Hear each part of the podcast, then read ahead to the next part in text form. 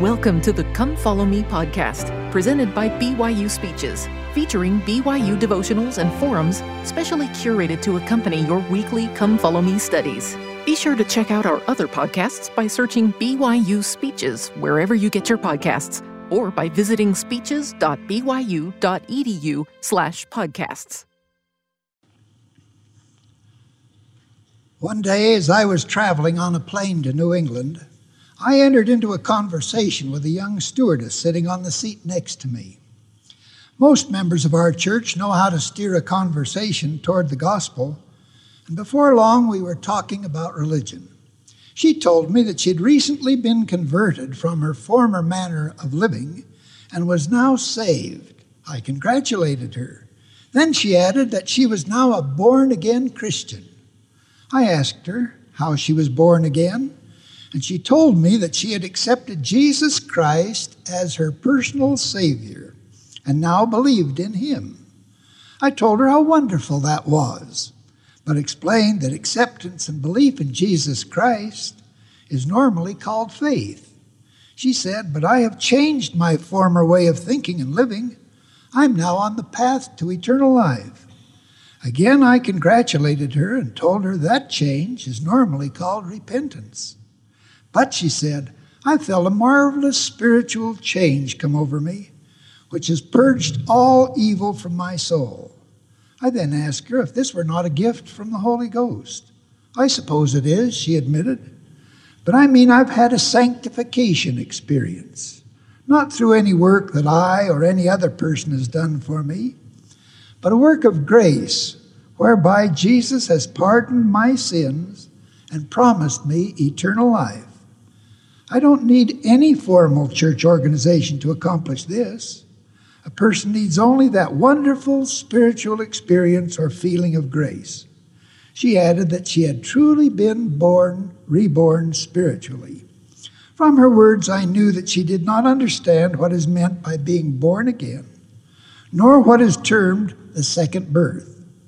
I have, I have observed that few people who profess to be Christians, even many within the Church of Jesus Christ, really understand some of the most basic principles of the gospel.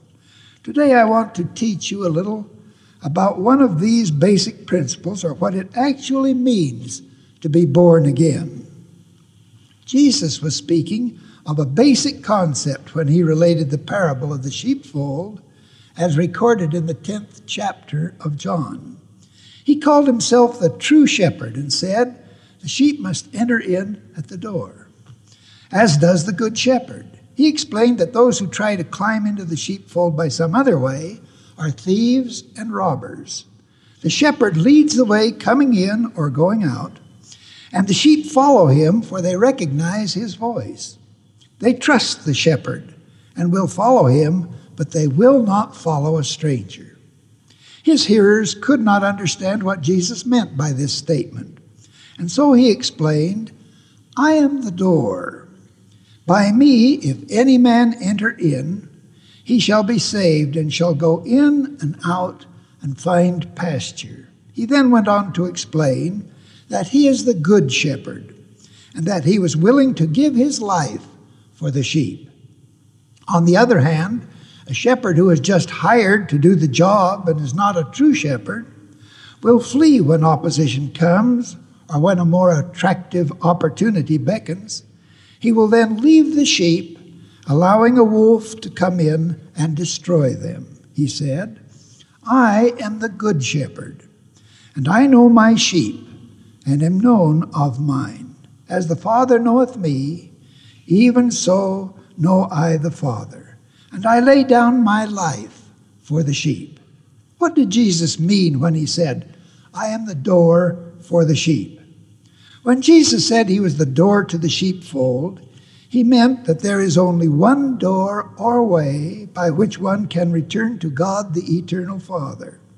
That door must be through Jesus himself, and is a very narrow door which is designed and constructed to conform not only to his teachings, but also to his works.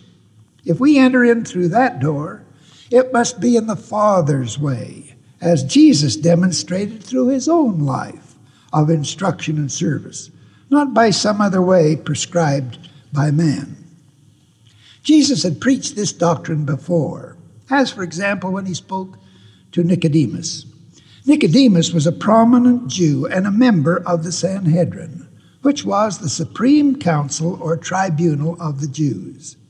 When Nicodemus asked Jesus how he could personally enter into that fold as one of the chosen sheep or true believers, Jesus answered, Verily, verily, I say unto thee, except a man be born again, he cannot even see the kingdom of God. Nicodemus could not understand how a person could be born again and asked how that was possible. How can a person enter into his mother's womb and be born a second time? Jesus explained that this new birth was symbolic in nature and thus differed from one's first birth.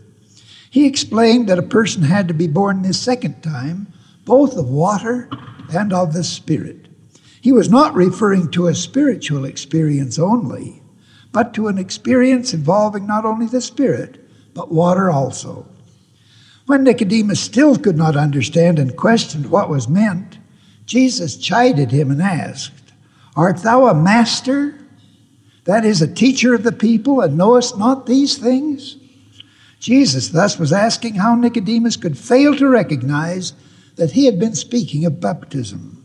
After all, the Israelites had been practicing baptism for centuries and had carried a baptismal font with them through the wilderness, which they placed in front of the tabernacle as they set up camp in the wilderness.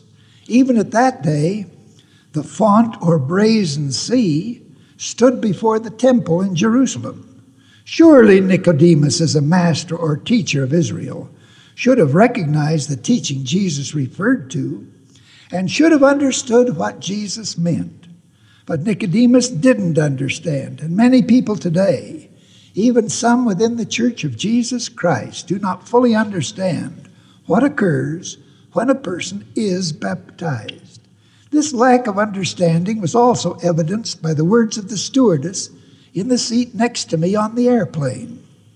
Baptism richly symbolizes many things. For example, Paul likened baptism to the crucifixion or resurrection of Jesus in the following words addressed to the Romans Know ye not that so many of us, as were baptized into Jesus Christ, were baptized into his death? Therefore, we are buried with him by baptism into death that, like as Christ was raised up from the dead by the glory of the Father, even so we also should walk in newness of life. For if we have been planted together in the likeness of his death, we shall be raised out of the water also in the likeness of his resurrection.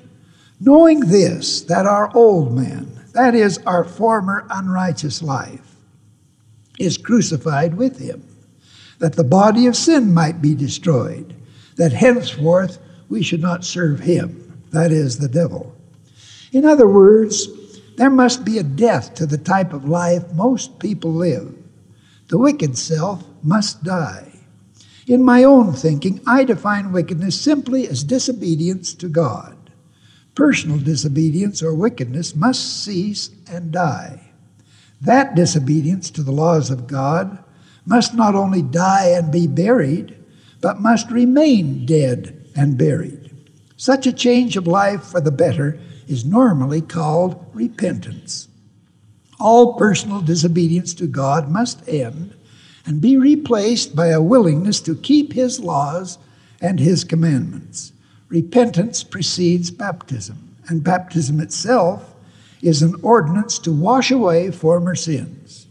So the washing in water symbolizes the purification of our soul, just as bathing in water cleanses our bodies from the grime and dirt of everyday living and makes us feel refreshed again. But baptism symbolizes something more. It is the beginning of a new life. Just as the resurrection purges the dross and imperfections of mortality and renews and perfects the body, so baptism cleanses the soul from sin and prepares a person to lead a better, more perfect life in the future. We can see how apt Paul's simile was, in which he compared baptism with death and the resurrection. But this is only part of the concept and meaning of baptism. When Jesus referred to being born again, he was comparing this experience with our original birth. During gestation, the fetus is completely surrounded by the amniotic fluid in the womb. The fetus is nourished by the blood of the mother, which provides the necessary food for the developing body. When the body is prepared and the spirit enters the body, a living soul is created, ready for birth. Without that spirit, the child would be stillborn, and the creation process would not be complete. Note now what the Lord told Adam and Eve to teach their children that by reason of transgression cometh the fall, which fall bringeth death. And inasmuch as ye were born into the world by water and blood, and the Spirit which I have made, and so become of dust a living soul, the creation process, even so, ye must be born again into the kingdom of heaven, of water and of the Spirit, and be cleansed by blood, even the blood of mine only begotten, that ye might be sanctified from all sin and enjoy the words of eternal life in this world and eternal life in the world to come, even immortal glory. That is why baptism is called the second birth. Note, too, how the Lord describes the results of baptism. For by the water ye keep the commandment, by the Spirit ye are justified, and by the blood ye are sanctified. Without the nourishment provided by the atonement of Jesus Christ, baptism would remain just a dead form. Baptism alone cannot save us. Works alone cannot save us. Baptism must be accompanied by the granting of the Holy Ghost which makes us spiritually alive, just as God breathed into Adam, Adam the breath of life when he was created. Without the Holy Ghost, we would be spiritually stillborn and would not have power to enter the presence of God the Eternal Father. As to the importance of confirmation following baptism by water, Paul recorded that he found some of the Ephesians had been baptized in the same manner of immersion that John the Baptist had used. When Paul then asked if they had received the Holy Ghost, he was astonished to find that they had not even heard about it. He then explained John verily baptized with the baptism of repentance, saying unto the people that they should believe in on him which should come after him, that is, on Christ Jesus. When they heard this, they were baptized in the name of the Lord Jesus, not in the name of either John or Paul. And when Paul had laid his hands upon them, the Holy Ghost came on them, and they spake with tongues and prophesied. In other words, their original baptism was invalid, apparently because it had been performed by someone without proper authority, as evidenced by their lack of knowledge of the complete ordinance. They were spiritually stillborn, and the whole ordinance had to be performed again properly, in full, by one having authority. Even if all the ordinances were carried out properly and with authority, we still could not be saved. The grace of Jesus Christ is also necessary.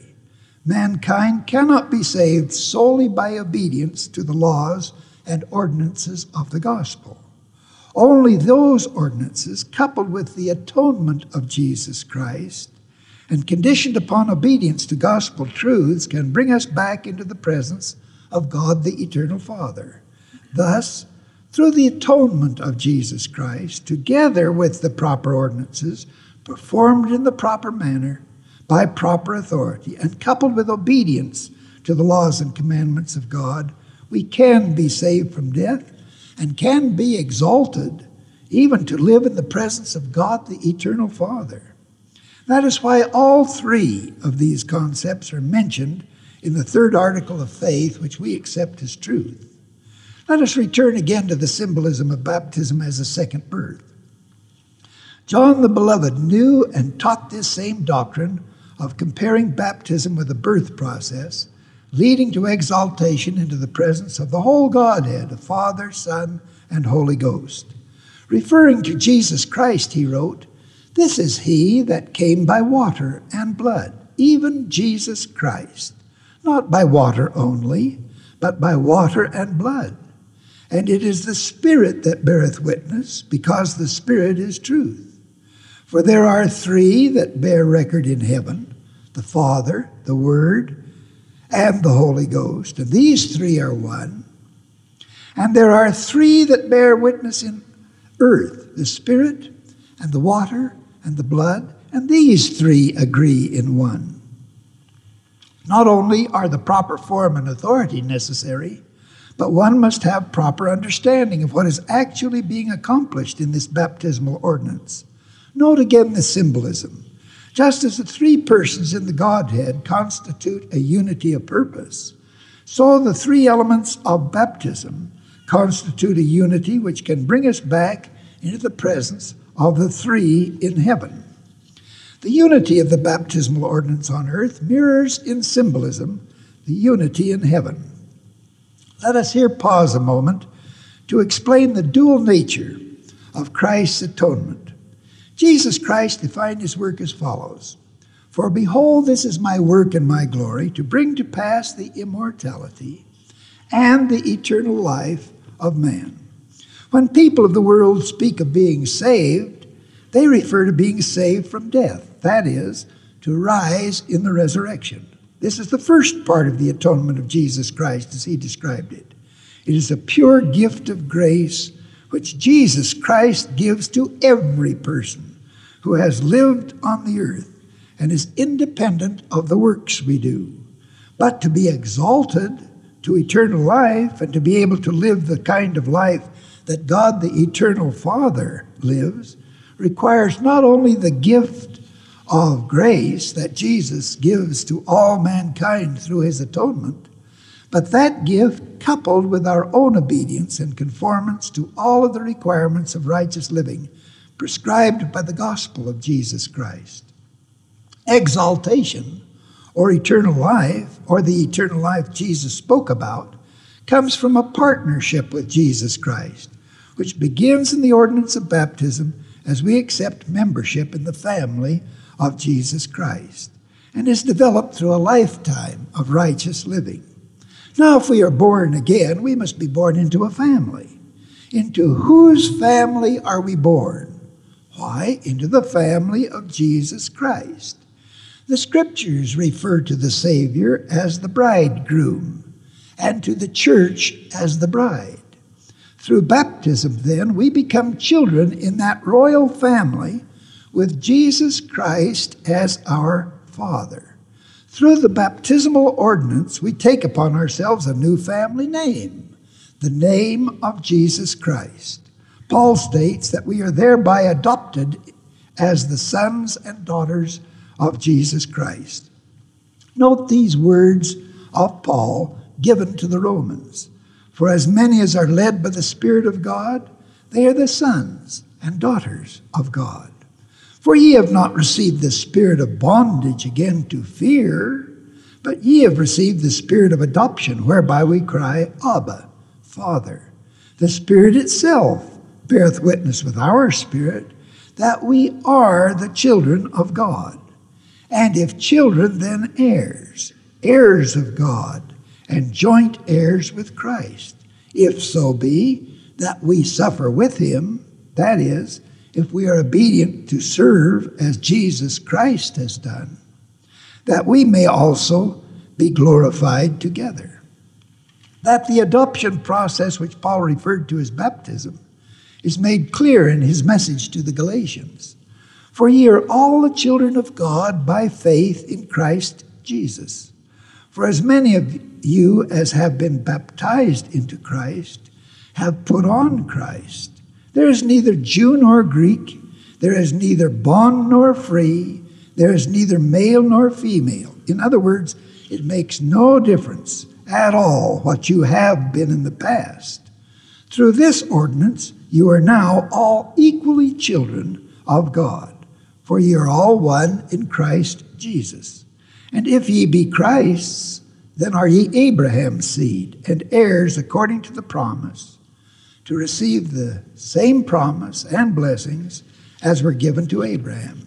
Baptism, thus, is an ordinance through which this adoption is effected and through which we take upon ourselves the new family name of Christ. In other words, become Christians. As the waters of baptism fit closely around the body, as we are immersed in the water, note how narrow the door into the fold has become. By the ordinance of baptism and confirmation, a person is both physically and spiritually adopted as a child of Jesus Christ. You will remember that God the Father had but one physical Son on this earth. The only begotten Son is Jesus Christ.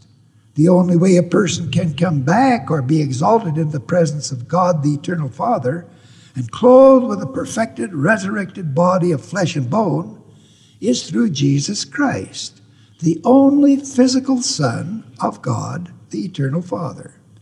That is why the scriptures in so many places state that there is only one name given by which mankind can be saved, or better stated, exalted into the presence of God the Father. That name is the name of Jesus Christ. Jesus correctly said, therefore, that he is the door to the fold. King Benjamin, the great Book of Mormon leader, explained this clearly in the following words and now, because of the covenant which ye have made, ye shall be called the children of Christ, his sons and his daughters. For behold, this day he hath spiritually begotten you. For ye say that your hearts are changed through faith on his name. Therefore ye are born of him, and have become his sons and his daughters. And under this head ye are made free, and there is no other name given whereby salvation cometh. Therefore I would that ye should take upon you the name of Christ, all you that have entered into the covenant with God, that ye should be obedient unto the end of your lives. And it shall come to pass that whosoever doeth this shall be found at the right hand of God, for he shall know the name by which he is called, for he shall be called by the name of Christ. We can only take upon ourselves this holy name by means of a covenant with God to accept Jesus Christ as our adopted Father. We witness that covenant in the waters of baptism. We thus take upon ourselves a new and holy name by which we shall be called hereafter. It bothers me a little to hear members of our church speak familiarly of Jesus Christ. They often refer to him as our elder brother. It is true that Jesus Christ was the firstborn of all the spirit children of God the eternal Father. In the spirit world, he was known as Jehovah, the firstborn. In that world, we were justified in referring to him as our elder brother because we were with him there. And he was indeed our elder brother in that existence. But that time is past. We are now living in a new and a different world. Before we came here, we accepted Jehovah to be our anointed Savior. We shouted with joy at the prospects of receiving Him here as our Lord and Savior, our God and King, even our covenant Father. When we are baptized, we actually make a new covenant with God the Eternal Father to take upon us the name of His only begotten Son. Jesus Christ thus becomes, by adoption, our covenant Father. It is therefore, in my opinion, wrong on earth after baptism to refer to him now as our elder brother. He is now our covenant Father, and we have become his covenant sons and daughters. We ought to be more respectful and show our gratitude to him for the opportunity we have to become members of his royal family. It was for this reason that Peter made his statement that we quote so often from his first letter. But ye are a chosen generation, a royal priesthood, and holy nation, a peculiar people, that ye should show forth the praises of him who hath called you out of darkness into his marvelous light, which in time past were not a people, but are now the people of God, which had not obtained mercy, but now have obtained mercy. Through baptism, we have become adopted members of the royal family of Jesus Christ. And that is the basic reason we now call each other brother and sister. We have indeed become members of the church or family of Jesus Christ. If we can keep that concept clearly in mind, that we are now children of Jesus Christ, it will change our lives. If we live righteously enough, we can even go into the temple and be sealed into the patriarchal lineage of the Melchizedek priesthood. We then become the covenant children of Jesus Christ even more completely by taking upon us the name of Jesus Christ in its original meaning. We can become anointed saviors ourselves through vicarious work for the dead. In the temple, we are given authority to assist our covenant Father, Jesus Christ, in his redemptive work of sealing together all men, women, and children in family order who are worthy of such blessings. It is in this manner that the covenant family of Jesus Christ is put into proper patriarchal order of lineage for the eternity of family life to come. If we can only understand the full stature of the name by which we then are called, we will live different lives.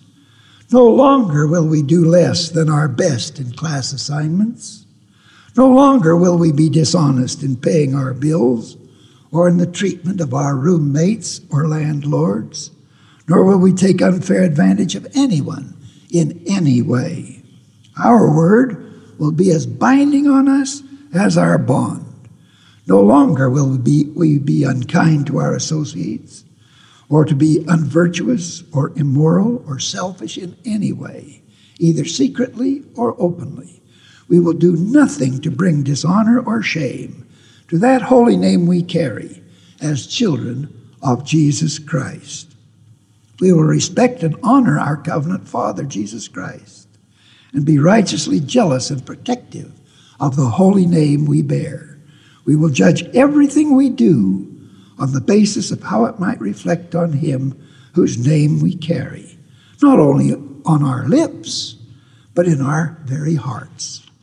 Peter stated clearly, clearly the importance of that name as he testified of Jesus to the Jews. This is the stone which was set at naught of you builders, which has become the head of the corner. Neither is there salvation in any other. For there is none other name under heaven given among men whereby we must be saved. Paul told how important this name becomes as he taught the Ephesians. For this cause I bow my knees unto the Father of our Lord Jesus Christ, of whom the whole family in heaven and earth is named. Nephi, the great Book of Mormon prophet, told of the truth of this concept as he wrote Behold, I say unto you, that as these things are true, and as the Lord God liveth, there is none other name given under heaven, save it be this Jesus Christ, of which I have spoken, whereby man can be saved.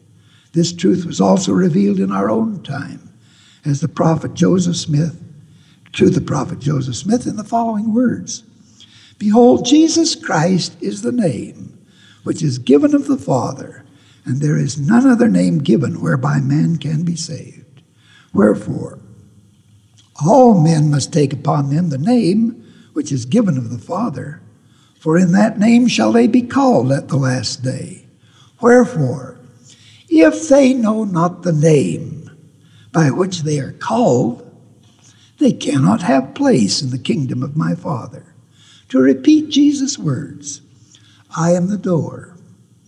By me, if any man enter in, he shall be saved, and shall go in and out and find pasture. Thus, through baptism, we can enter through that narrow gate into the kingdom or family of Jesus Christ as heirs, joint heirs with Jesus Christ, to all the blessings of God the Eternal Father. Through righteous living, we can receive all those blessings which God has reserved for those who are prepared to receive them.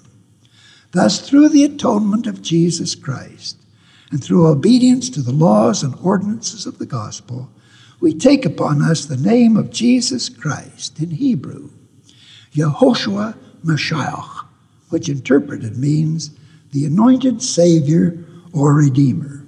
Through this ordinance, we can walk, at least in part, in the very footsteps of our Lord and Savior.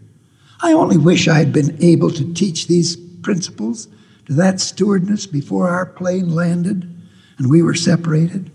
Perhaps though I sowed a seed, which may someday sprout and grow when a missionary later on contacts her and has an opportunity to explain the true meaning of being a born again Christian. Of Jesus Christ, I testify that he lives and directs this church through chosen prophets. I testify also of the divine nature of the baptismal covenant and of its importance in our lives if we keep and respect that contract. I testify of the truth of these doctrines in the name of Jesus Christ. Amen. You've been listening to the Come Follow Me podcast, presented by BYU Speeches. Please check out our other podcasts of recent speeches, classic speeches, and BYU Speeches compilations on love and marriage, overcoming adversity, by study and by faith, the prophet Joseph Smith, and Jesus Christ, our Savior and Redeemer. Go to speeches.byu.edu and click on podcasts for more information. You can also find all BYU Speeches podcasts at your preferred podcast provider.